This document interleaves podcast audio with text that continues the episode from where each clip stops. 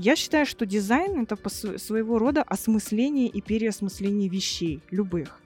То есть наделение даже тех вещей, у которых смысла не было, смыслом.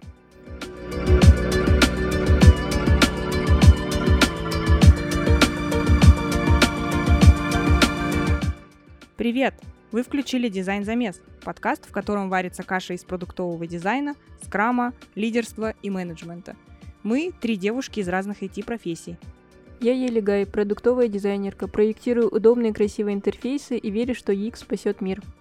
Я Лера, Head of UX и Research Lead, строю крутые сплоченные команды и сложные процессы в компаниях.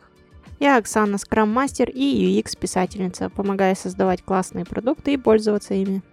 Вместе мы обсуждаем, каково работать в казахском IT на разных позициях, в корпорациях и не только. Предлагаю поговорить про дизайн лидерства, ну, про mindset, выстраивание процессиков, как мы уже с вами говорили, вообще, в принципе, про scope задач.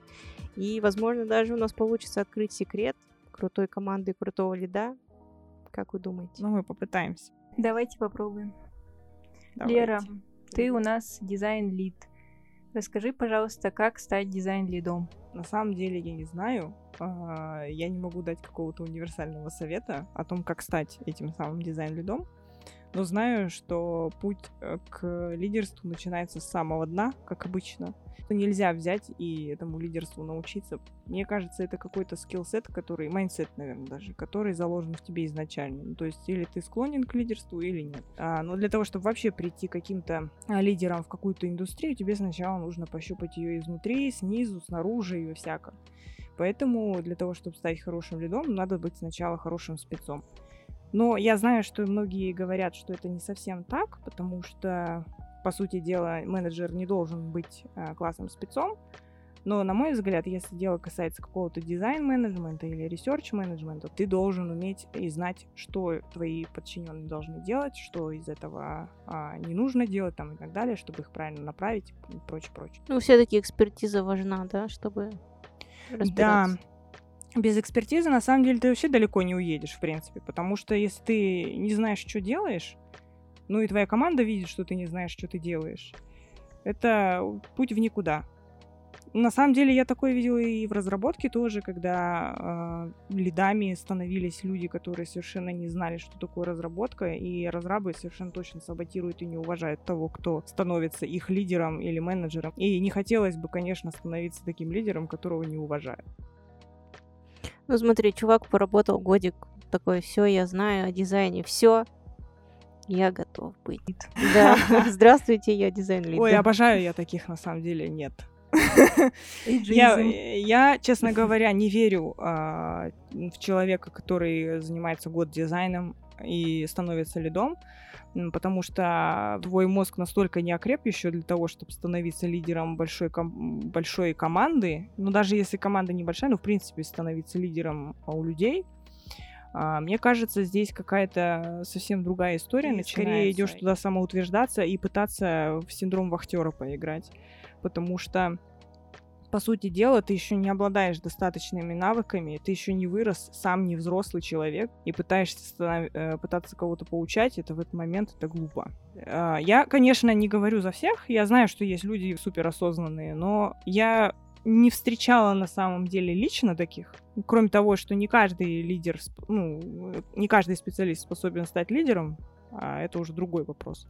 Лидерство вообще это, в принципе, какое-то взросление. Э, и это скорее про твою личность, про твое э, собственное внутреннее ощущение, про то, как ты себя чувствуешь, как ты себя видишь э, в обществе, как ты транслируешь свое мышление вовне.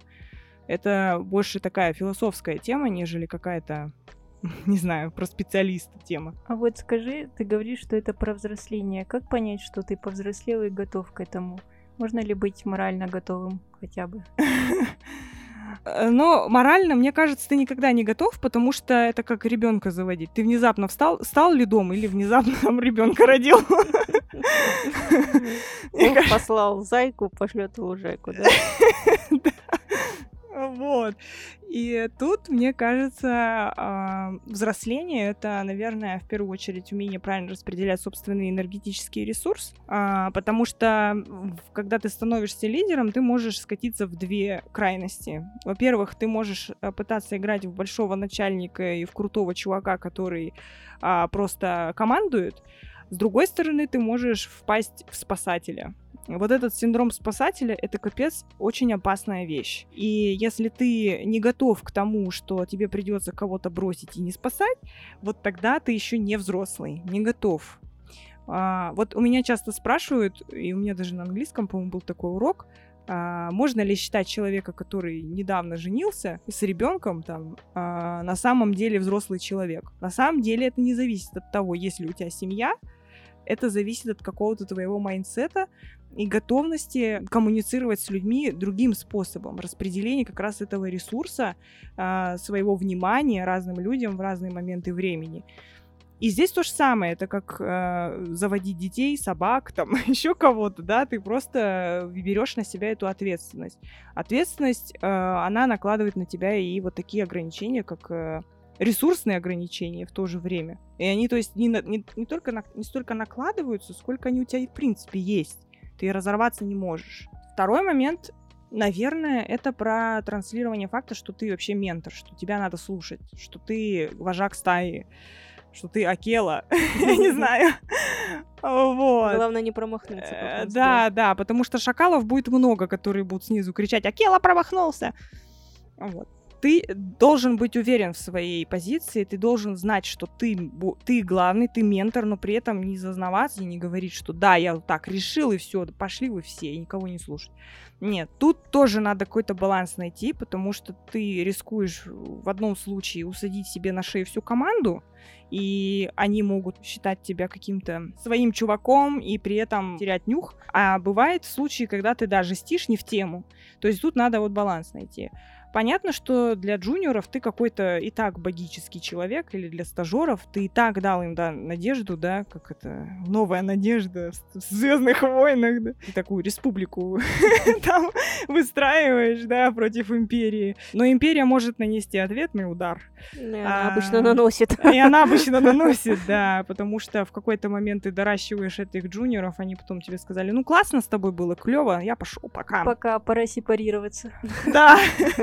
становится все сложнее заинтересовать. Вот они, когда вырастают до медлов или медлов плюс, когда уже они сами начинают задумываться о лидерстве, некоторые из них, а, тут это становится сложно. И еще это сложно, когда ты а, медлов берешь на работу и медлов плюс, они вообще люди такие а, очень... Узничие.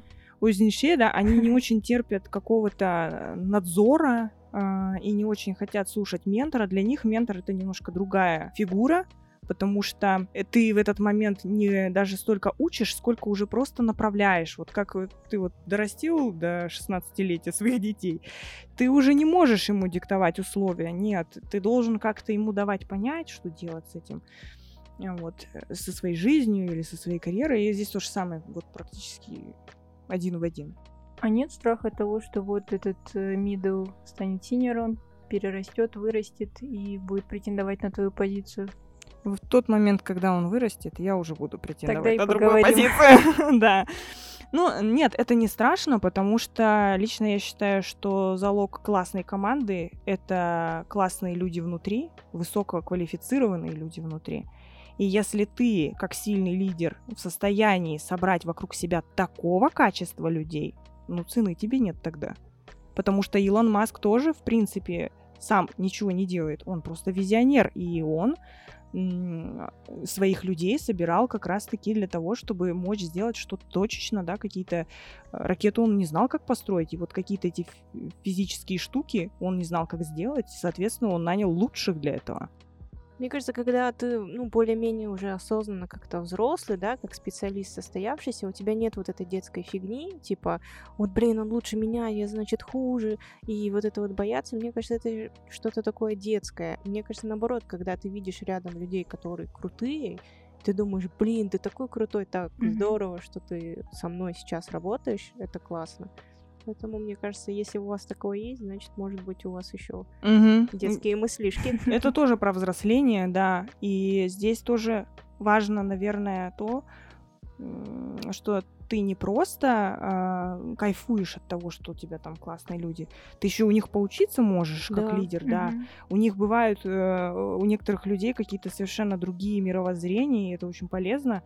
И если в твоей команде кто-то настолько другой, это очень классно, потому что тогда как раз команда становится сбалансированной и ты становишься более сбалансированным, потому что ты смотришь там, как человек работает, и думаешь, о, классно, оказывается, так можно было. А я так сама не знала никогда, как делать. Господи боже, я всю жизнь все делала в группах, а он во фреймах. Или там какую-нибудь фигню такую вот. Ну, это я утрирую, конечно, но тем не менее. Мне кажется, да, это очень сильно заряжает, когда команда такая крутая, и люди друг у друга учатся. Да, это как с классами, где одни отличники, все тянутся, и где троечники все скатываются. Но, честно говоря, любая команда подвержена правилам социума. Никогда в команде не будет 100% активных людей. Всегда будет пассивный человек, всегда будет более активный, менее активный, более умный, шаристый, менее шаристый и так далее. Этот баланс будет соблюдаться всегда в любом социуме. И в любой команде в том числе. Поэтому не знаю. Слушай, у меня вот вопрос тогда возник. Если есть вот такие люди, супер крутые спецы внутри команды, ну, допустим, их два из пяти, и у них начинается между собой конкуренция нездоровая. Такое возможно? Как, как ты вообще сталкивалась с таким? Мне кажется, возможно, я не сталкивалась прям такой конкуренцией. Мне кажется, здесь, ну, я гипотетизирую, наверное, а, но здесь важно, что ты где-то проебался что-то ты прошляпил. Возможно, да. Да, возможно, ты направил людей не туда. Возможно, что-то произошло между ними, ты не увидел. И тут надо, наверное, психолога включать или там к скрам-мастеру обратиться, или еще кому-то там, кто может разобрать эту говно. А, иначе, да, это, это где-то факап. факап. Но, возможно, здесь еще есть такой момент, что у человека, скорее всего, который, там, допустим, наступает на пятки другому, есть какие-то свои амбиции, они сильно не удовлетворены. И, возможно, его стоит а, пересмотреть, допустим, в качестве лида куда-то. Тоже, может быть, фор- форкнуть команду, я не знаю, что-то дать ему развиться, если жалко специалиста увольнять. Но если он совсем там жестит, то тут уже вопрос встает о том, чтобы расставаться, не расставаться, мне кажется. Сразу ты подсказала про расставание. Тяжело ли увольнять людей? Тяжело. Мне первый раз это вообще сильно тяжело далось. С одной стороны, ты как бы в этот момент какой-то тиран, а, потому что ты почему-то решил, что человек некомпетентен или еще что-то. Я вот, например, сейчас не могу надавить на себя и уволить человека за то, что он некомпетентен. И это плохо. И я понимаю, что этот человек начинает садиться мне на шею и манипулировать мной в том числе. Но это я сейчас так говорю, потому что я уже проанализировала ситуацию. Я понимаю, что этот человек манипулятор просто. Mm-hmm. И я сижу и ведусь на это, да. Но когда я в моменте, это тяжело. И вот здесь я еще не слишком взрослый человек, чтобы принять какое-то жесткое решение. Но мне придется его принять, и вот тогда, наверное, это будет этап взросления в том числе. Какой-то треугольник Карпмана да. агрессор. Э, кто там был еще? Тиран Спасатель. и жертва, да. И такие люди, они часто через жертву тобой манипулировать начинают. Встают в жертвенную позицию. Ну, наверное, тебе не понравится то, что я сделал ну, наверное, ты меня сейчас наругаешь. Ну да, я тупой, прости меня. И ты такой, что с ним делать? Его спасать в этот момент, чтобы помочь ему становиться лучше? Девелопить его? Или уволить? Вот так ты находишься вот в этом треугольнике, внезапно оказываешься такой, опа, а ты в нем. Приплыли. Приплыли. Ну да, очень тяжело. То есть это готовность быть неудобным. Да, это готовность быть неудобным. Отстаивать позиции личные границы. Про личные границы можно много говорить, это целая отдельная да, психологическая тема. Но я знаю, что люди, которые стремятся всем подлезать и быть хорошими, места в менеджменте и лидерстве нет вообще. Ты не можешь стать классным человеком и одновременно классным визионером, если ты свое визионерство вот это не умеешь доносить и продавливать. Я знаю, что это сейчас звучит, наверное, круто, там, типа, да, я сейчас всех продавлю тут, но нет, это не так. А, на самом деле происходит это мягче, но надо быть готовым к тому, что тебе надо это транслировать, а, свой вижен везде. по-другому не выйдет. Если ты не умеешь настаивать на своем видении, кто ты тогда? Ну да, тут, наверное, как бы случай все равно уникальный, и каждый подход, он тоже разный. Где-то можно там и договориться, где-то там есть какой-то вот добренький подход, посидеть там, поболтать, mm-hmm. кофею попить, а где-то надо прям и, ну, кулаком стукнуть по столу и сказать, да. Надо вот так вот. Да, я и стучала, и бывало такое, кулаком по столу, и пыталась договориться, и пыталась убедить, что это классная профессия, или пыталась убедить, что это здорово быть э, там дизайнером или исследователем. Вот посмотри, какие вещи люди делают, вот посмотри, а, сколько люди могут этим зарабатывать даже, и это не работает. Мне кажется, вот ты сказала про тиммейтов, тут главное еще отметить про прозрачность. Вот, например, для меня как дизайнера, ну, мне не очень нравится, когда просто в тупую давят и даже не говорят, почему, зачем, когда тебе не транслируют какой-то вижен, куда мы движемся, зачем, почему такие решения принимаются. Вот, как ты на это смотришь? Ну, я тоже считаю, что как раз таки вот, и, как я и говорила, про транслирование вижена, это и есть тот самый момент, когда ты правильно должен это делать. Это есть и в продуктовом менеджменте, когда, допустим, у тебя есть а, а, видение продукта какого-то, да, ты собираешь команду из совершенно разных специалистов, это могут быть разработчики, дизайнеры, аналитики, биг дата, там, я не знаю, вот это пресловутый, да, все вот это вот сейчас вот собирается, и ты должен каким-то образом всем этим людям с разными мозгами донести свою одну идею. И это должно быть не насаждение идеи через э, тиранию, это должно быть какое-то такое, упако... такая упаковка этого всего, чтобы люди действительно прониклись тем, что ты делаешь. Это, кстати, еще про корпоративную культуру тоже. Я вспомнила, была компания, в которой я работала, и там как раз а, продуктов было много, они были все разные, но видение, которое транслировала сама компания на людей, вот этот личный э, как бы бренд компании, да, внутренний HR-бренд, он сильно качал, и даже несмотря на то, что мы делали херню, откровенно говоря, мы были заряжены этой компанией, мы, блин, прямо были преданы. Да, и вот это как раз-таки правильная история, как правильное транслирование видения в любом случае. Вот ты знаешь, ты говоришь, и я прям такая очень сильная параллель со скроммастером. То есть, по mm-hmm. сути, ты собираешь ребят всех, они все разные, но твоя задача донести до них ценности и суть скрама.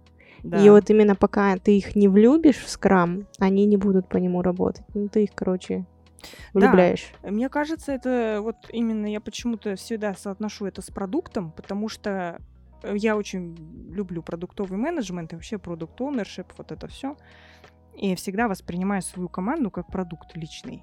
И ее девелоплю в этом направлении. То есть у меня есть roadmap, как я их развиваю, что я буду делать, а, и зачем я буду делать, там, вот это визионерство, вот это все, это да. Потому что именно по этой команде потом будут оценивать твою работу. Да, это, знаешь, такое какое-то от, от, отодвигание себя на второй план или развитие себя через кого-то. Ну, то есть ты развиваешься сам как специалист, развивая других.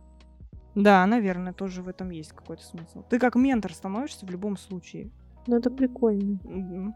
Да. Это как стать мамочкой. Можно и мамочкой. Расскажи, пожалуйста, по, про mindset lead а.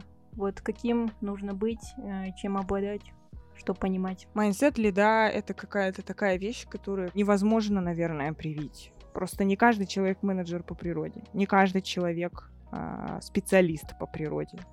И это заложено где-то внутри изначально. Как определить этого человека, наверное, с детства? Можно посмотреть, насколько человек амбициозен и как он себе ставит цели.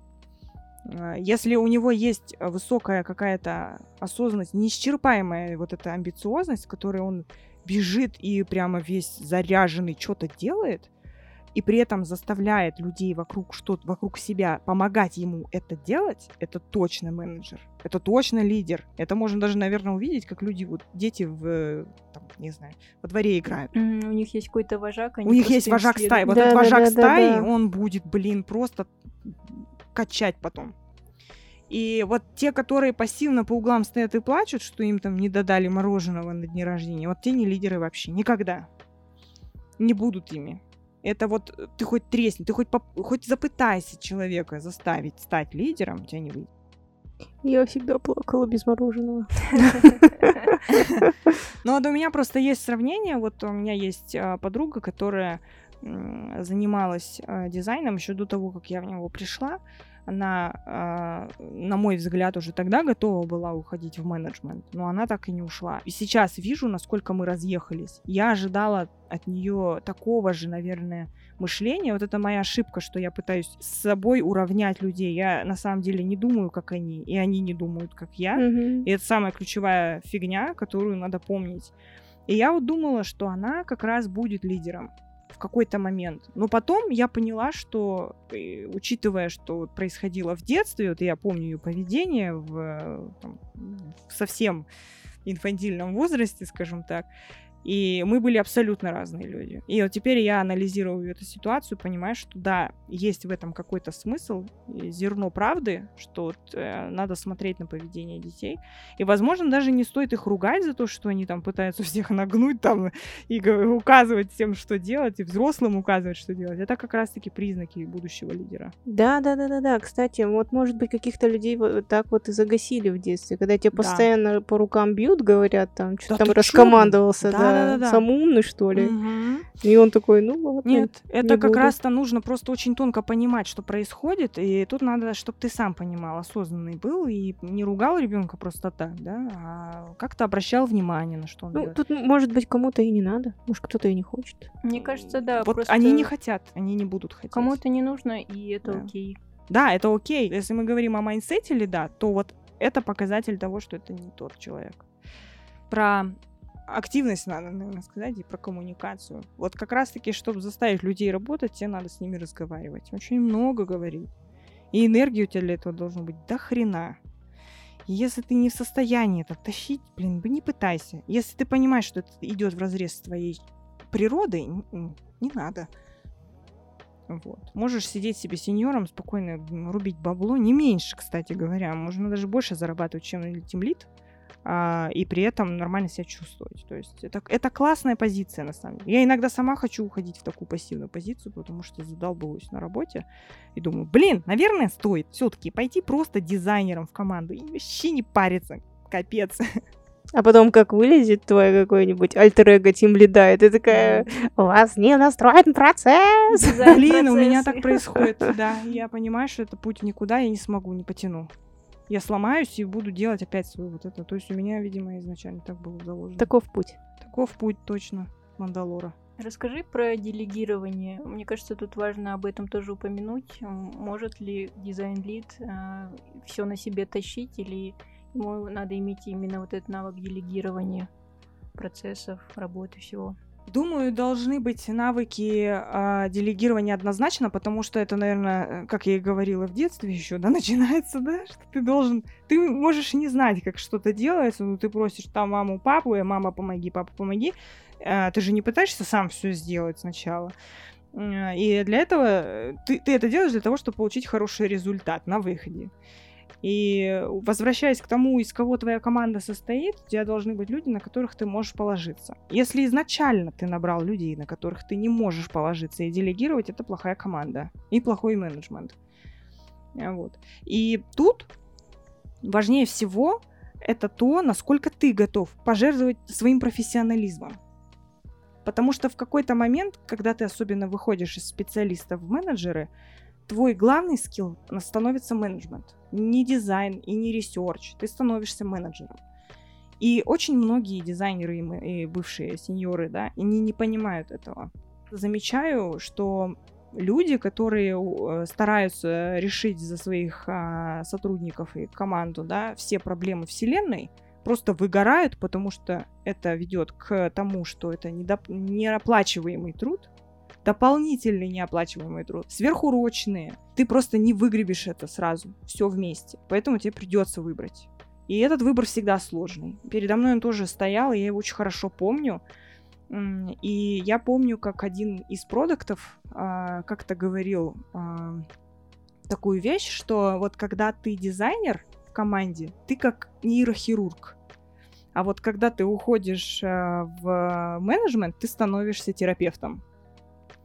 И вот здесь ты просто... Это неплохо и нехорошо. Просто тебе надо понять, ты терапевт или нейрохирург. Что ты хочешь для себя, да? На самом деле хорошие терапевты в цене настолько, что это вообще просто человек в состоянии, просто глядя на тебя, определить, чем ты болен, да? Это идеальный человек, к которому ты можешь обратиться с любой проблемой, с любой задачей, и он решит ее. Нейрохирург может решить только одну задачу. Сделать, допустим, операцию на мозге или где там. Все. Если тебе комфортнее э, самому делать то, что делают твои дизайнеры, ты не лид. А как понять, вот ты собрал команду, ну, на этапе именно сбора, когда ты только нанимаешь людей, ты вот понимаешь, что ты можешь им довериться и положиться на них? Или нет? И как ты понимаешь это? Тяжелый вопрос. Э, я сразу не могу понять. Но у меня есть несколько каких-то ключевых вопросов, которые я задаю. Они очень абстрактные обычно и не относятся к предметной области дизайна или исследований. Они больше направлены на психотип и на поведенческую модель человека, если я понимаю, что этот э, человек отвечает мне на моем языке, э, на моей волне, да, наверное, я буду думать, что я могу ему доверять. Но для, для этого, конечно, в любом случае время должно пройти для полного доверия. Но изначально у меня работает презумпция невиновности. Я изначально доверяю всем. Независимо от того, насколько высокого уровня специалист, я верю в то, что если человеку доверить какую-то задачу, он ее классно сделает, независимо от того, влияю я на это или нет. Угу. А можешь назвать эти вопросы или это секретик? Ну, я не буду говорить, а то еще все будут знать, как на них отвечать. Окей. Получается, ты и дизайн-lead, и research-lead. Расскажи, пожалуйста, про эту разницу. Есть ли какая-то ключевая большая разница в этом? Или это похожие вещи? Что важно? Ну, тут, наверное, есть и похожие, и разные. А, но вот, как я говорила про трансляцию видения, это всегда важно. Это вообще любой команды касается, любой компании касается, твоего стартапа, твоего бизнеса, твоей семьи, черт возьми. Это всегда работает. А, я бы не сказала, что это какой-то а, определенная вещь какая-то, это лайфстайл какой-то прям. Наверное, проще проговорить про исследователей, Потому что исследователи это вообще очень сложные люди, на самом деле. Я думала, дизайнеры сложные люди, потому что я ожидаю от любого дизайнера некой дивергенции, что человек творческий, что творческий не в том смысле, что он творит картинки, да. Я считаю, что дизайн это своего рода осмысление и переосмысление вещей, любых. То есть наделение даже тех вещей, у которых смысла не было, смыслом. И только если у человека есть возможность мыслить, рассуждать и внедрять, вдыхать в неодушевленные предметы смысл, то вот этот дивергент. Он именно своей творческостью на это способен. И вот как раз исследователи занимаются такими больше глобальными вещами. Я не говорю здесь о тех исследователях, которые занимаются чисто юзабилити. Потому что если это юзабилити исследование, там, в принципе, никакой дивергентности не надо. Это движение, которое, в принципе, может делать практически любой, зная эвристики Нильсона или вообще обычные правила, гайд... знания гайдов и правила построения интерфейсов. Я говорю о тех э, задачах, где нужно искать, допустим, продукт market fit, сегментировать пользователей самому, то есть это включает и анализ. И люди, у которых вот эти стратегические инсайты роются, роятся в голове вот так, это люди, которыми очень сложно управлять. Они становятся неуправляемыми, потому что они сами себе на уме. И вот у меня сейчас есть квест, да, у меня есть э, люди, которые это делают, и они понимают свою мощь своего ума. Вот это. И их так сложно держать в узде, обуздать, короче. Я лично охуеваю от счастья, когда вижу такое а, в действии, потому что я сама такая и очень люблю таких людей. Мне сложно становится в том плане, что не просто их заинтересовать, а удержать, э, чтобы они не убежали, например, в какие-то такие там воздушные замки, чтобы не насочиняли мне там невозможного, да. А, но именно такие люди могут полететь в космос. И дизайнеры тоже обладают этим, но у них очень сразу полет фантазии ограничивается каким-то предметом, интерфейсом, формой а у исследователей нет. Он не ограничен. Вот этот поток ума, сознания, он вообще ничем, никакого стопора нет. И это вообще э, отдельная история. Про исследователей могу долго дифирамбы петь. Но вот здесь просто, когда в компании, в крупной, находится сразу исследователь и дизайнер, а, они занимаются с абсолютно разными задачами. То есть если в компании есть исследовательский хаб, он занимается не только тем, чтобы обслуживать дизайнерские команды, а, я, столько вот этим генерацией идей. И вот здесь и кроется самая сложность. Вообще мне не нравится, когда думают про людей э, творческих, что они чокнутые. Я сейчас описала и сама поняла, насколько я двинутых гениев описала. А, ну, это не фрики никакие. И многие люди их боятся, и поэтому вообще боятся исследований, потому что они могут принести то, что людям не понравится, э, высшему руководству, еще кому-то. Потому что э, идеи могут быть радикальными. И это, наверное, уже ближе к радикальным исследованиям. Вот это очень интересная тема, глубокая такая. Так интересно описала, прям сразу исследователям захотелось Есть вакансии? Я умею продавать, есть вакансии, всегда есть. Хорошо. Вот ты говоришь о том, что нужно их, ну, там, держать в узде, в узде кого-то, кого-то направлять, кому-то говорить, как делать, да, ну, разные уровни у всех развития. Скажи про эмоциональный интеллект. Ну, то есть, э, ну, понятно, что он должен быть. Да? Uh-huh. Но тут тоже важно не задавить, да, там, быть, не быть супер, э, супер насесткой, которая там бегает за всеми, но и как бы не быть слишком холодным. Как вот найти баланс? Тут, наверное, не баланс нужен, а подход просто разный, дифференцированный.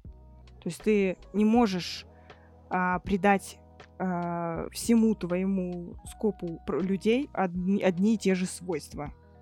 То есть это не эмерджентное какое-то состояние, твоя команда не принимает это состояние. Они разные. И тут ты просто используешь разные методы. И все.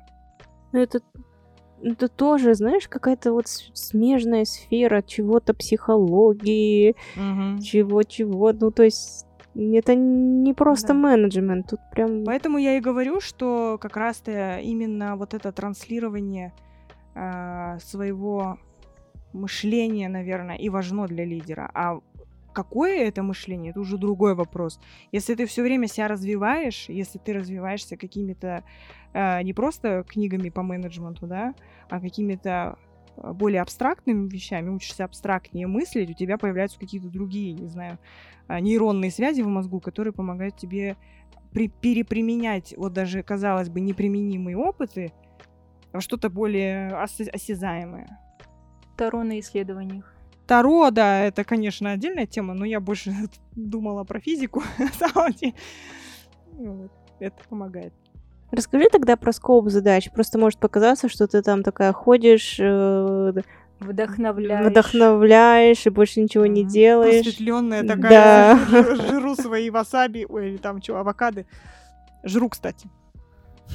Тоннами жру авокадо. А, все просто. Ты берешь на себя часть менеджмента и часть каких-то процессных вещей.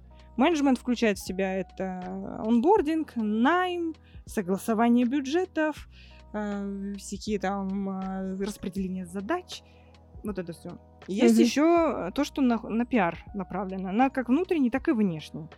А, внешний включает в себя HR-бренд. То есть ты как лидер э, движения дизайна или там research а в банке, ты каким-то образом должен проводить митапы, какие-то встречи, какие-то офлайновые, где connection происходит между специалистами отрасли из разных областей.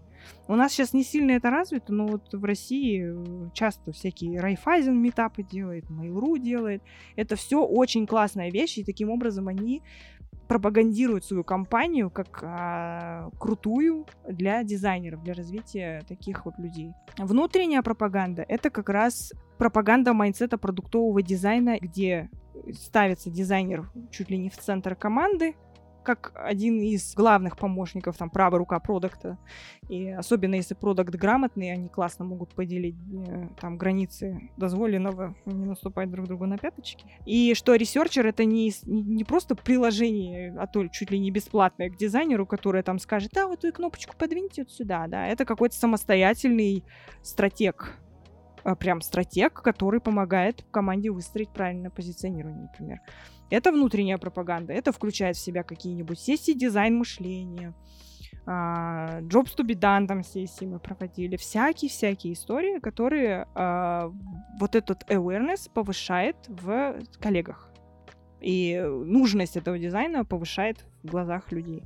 А еще нужно, наверное, заниматься не всегда выстраиванием каких-то дизайн-процессов, research-процессов и прочее в зависимости от уровня зрелости компании. Но про уровни зрелости компании уже много кто говорил, я не буду говорить, но во всех э, случаях тебе приходится каким-то образом либо подстраиваться под этот э, существующий дизайн-процесс, либо выстраивать его заново. А это включает в себя то, где будет твоя команда сидеть в каком там условном департаменте, управлении, где там еще, как она будет коммуницировать с product owner ами, э, с продуктовыми командами, в которых product owner ы, там еще другие дизайнеры, аналитики, технические аналитики, там бизнес-аналитики, разрабы, вот эти все люди, все это ты должен тоже выстраивать. Если ты как бы research lead, то тебе там надо вообще унифицировать этот весь подход к research у и каким-то образом вообще встроить это в agile, потому что это какой-то HADI-цикл внутри команды, да, и недалеко не все скрам-мастера, которые хорошо знакомы с методологией, согласны а, включать этот хади-цикл в свои э, исслед... ну, в свои спринты. Да, есть, которые отрицают это.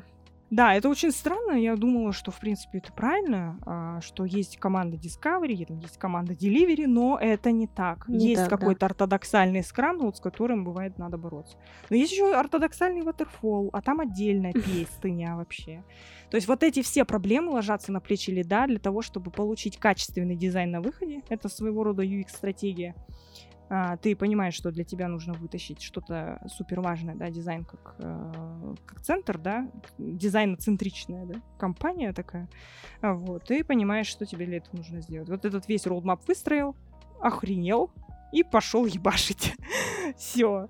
Ну и еще, конечно, сюда ритуалы входят всякие типа стендапов, э, там ежемесячных каких-то sync, sync ов э, с ресерчеров, с дизайнерами, дизайн-команд, особенно если их много, они там в B2B, B2C, внутренние продукты, вот эта вся история должна как-то к, в какую-то единую точку приходить, да, и контрибутить в какое-то одно место, чтобы все, все, все дизайнеры были в курсе о том, что происходит в компании, кто какими дизайнами занят, и если что, где-то подхватить и так далее. Это очень важно. Mm-hmm. Потому что очень легко разъехаться. Тут только один вопрос возникает. Как не, не порваться и не офигеть? Блин, я не знаю. Уходить в отпуск вовремя. Уходить в отпуск, э, бросать работу на выходные однозначно. Не тащить это на себе. И не пытаться спасать всех подряд. Это прям ключевая история. Потому что в тот момент, когда ты начинаешь спасать всех подряд, тащить на себе еще соседнюю команду, один раз был э, случай, когда я приперлась в, ком- в компанию для того, чтобы строить лабу и research, а меня, короче, поставили дизайн лидом, и я такая а И одновременно оказалась research дизайн лидом, и таким образом до сих пор тащу на себе всю эту вот волынку, потому что получается, что очень сложно отделить одно от другого, и, например, даже на собеседование часто приходят, э, мне присылают резюме, и я понимаю, что этот человек вроде как ресерчер, а потом он мне начинает про продуктовый дизайн лечить, я начинаю его собесить как дизайнера. Даже в таких случаях приходится как-то э, вот пивотнуться где-то там в какой-то момент времени, прям в моменте, и все. Возможно, не стоило брать команду, а возможно, стоило, это был классный челлендж. Но точно совершенно не впрягаться, если задача не твоя не впрягаться за твоих э, дизайнеров, если это задачи не твои. Потому что у тебя, вот, как я перечислила, получается полный швах из этих задач, созвонов и так далее. И я еще не сказала про стратегию.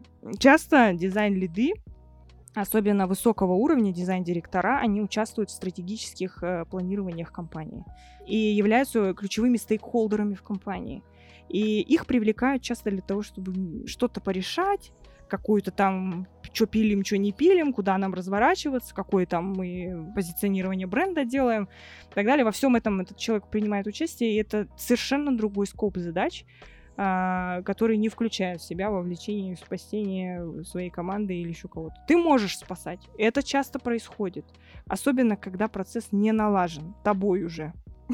Вот. Спасение начинается тогда, когда где-то что-то сломано. Вот если сломано, ты лучше почини то, что сломано, но не впрягайся. Тогда будет проще тебе жить. Скажи, а дизайн-лид отвечает за рост дизайнеров? Однозначно. Так как он занимается наймом и онбордингом, соответственно, он занимается еще и пересмотром а, зарплат, грейдами, составлением карты компетенций, потому что карты компетенций всегда разные. В зависимости от организации требуется разный skill set, и ты его э, начинаешь уже скорить. И это надо делать там на постоянной основе раз в полгода как минимум, чтобы понимать, трекать твою health трекинг такой твоей команды, а, чтобы ее правильно балансировать. Можно я задам вопрос? Вот ты говоришь, типа, не впрягаться там в помощь и все такое. А как отличить вот впряжение там в помощь от какого-то нового челленджа, который ты можешь, ну, как самостоятельно, как профессионал, какие-то вещи, ну, где-то вырасти, что-то новое узнать, получить какой-то опыт. Вопрос сложный, я сама себе пыталась на него долгое время ответить, и вот могу сказать одно. Если, допустим, ты в какой-то момент времени выбираешь себе какую-то компанию для того, чтобы в ней работать, наверное, ты преследуешь какую-то цель. Угу. То есть ты выбираешь команду по своим целям, компанию тоже. Вот. Иногда бывает, что только одна команда в компании занимается твоими целями, и это прекрасно. И если в, в рамках этих твоих собственных целей задачи, которые тебе прилетают слева, попадают в этот вот скажем так, э, окружность э, в крайний круг, да, такой твоих э, задач и целей, тогда, да, можешь взяться за это и будешь считать это челленджем. Угу. Но не перегибать, потому что там можно скатиться. И, ну, то есть надо, надо трекать свое состояние. Ага, я сейчас что сделала? Впряглась зачем? Что я сделала? Блин, зачем? Зачем я полезла в соседнюю команду что-то там делать? Ну, блин вроде бы там дизайнеру хорошо сидится уже, все нормально, не надо ему поправлять, ничего не надо делать, там есть свое, какие-то свои правила у них там, допустим, бывает, что в продуктовых компаниях, командах внутри, там много их, и бывает, что у дизайнера какие-то там свои ритуалы появляются с командой там и так далее. Это тоже нормально. Ты не можешь заставлять его выдергиваться из процесса, потому что тебе это не нравится. И спасать его оттуда тоже не надо, потому что ты команду сломаешь соседнюю. Вот не надо. Ну вот. Угу. Тут надо как бы взвешивать все за и против. Скажи, в чем секрет крутой команды, крутого лида? Крутой команды я уже говорила. Важно это количество э, классных людей внутри. А, и когда ты как э, большой человек, э, бастык, э, гордишься своими людьми. Вот если ты ими супер гордишься, когда они заканчивают свою работу, это точно классная команда. Когда это действительно стоящая работа, и ты, блин, просто вот... Я очень люблю, если возвращаться к исследователям, то вот когда они действительно делают какие-то открытия, прям, знаешь, эврики какие-то. О, вот это я обожаю, просто обожаю. Вот этим я горжусь всегда.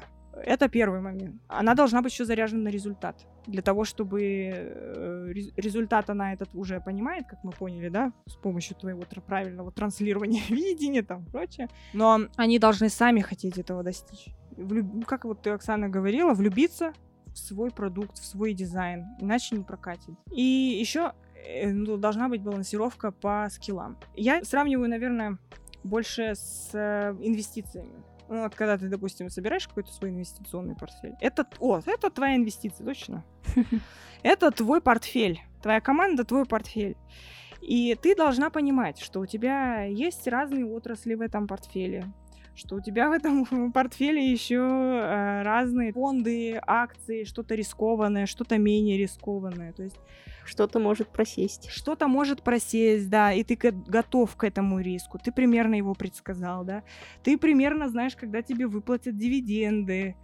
Все вот это как раз-таки очень сильно хорошо ложится на команду если ты понимаешь, что у тебя, допустим, в команде там не хватает каких-то людей, ты начинаешь их добирать или взращивать скиллы у тех, у которых э, сейчас есть интерес и которым э, нужно это прям вот в моменте. И ты можешь э, заниматься балансировкой этого портфеля как на входе при найме, так и потом, когда у тебя уже команда собрана.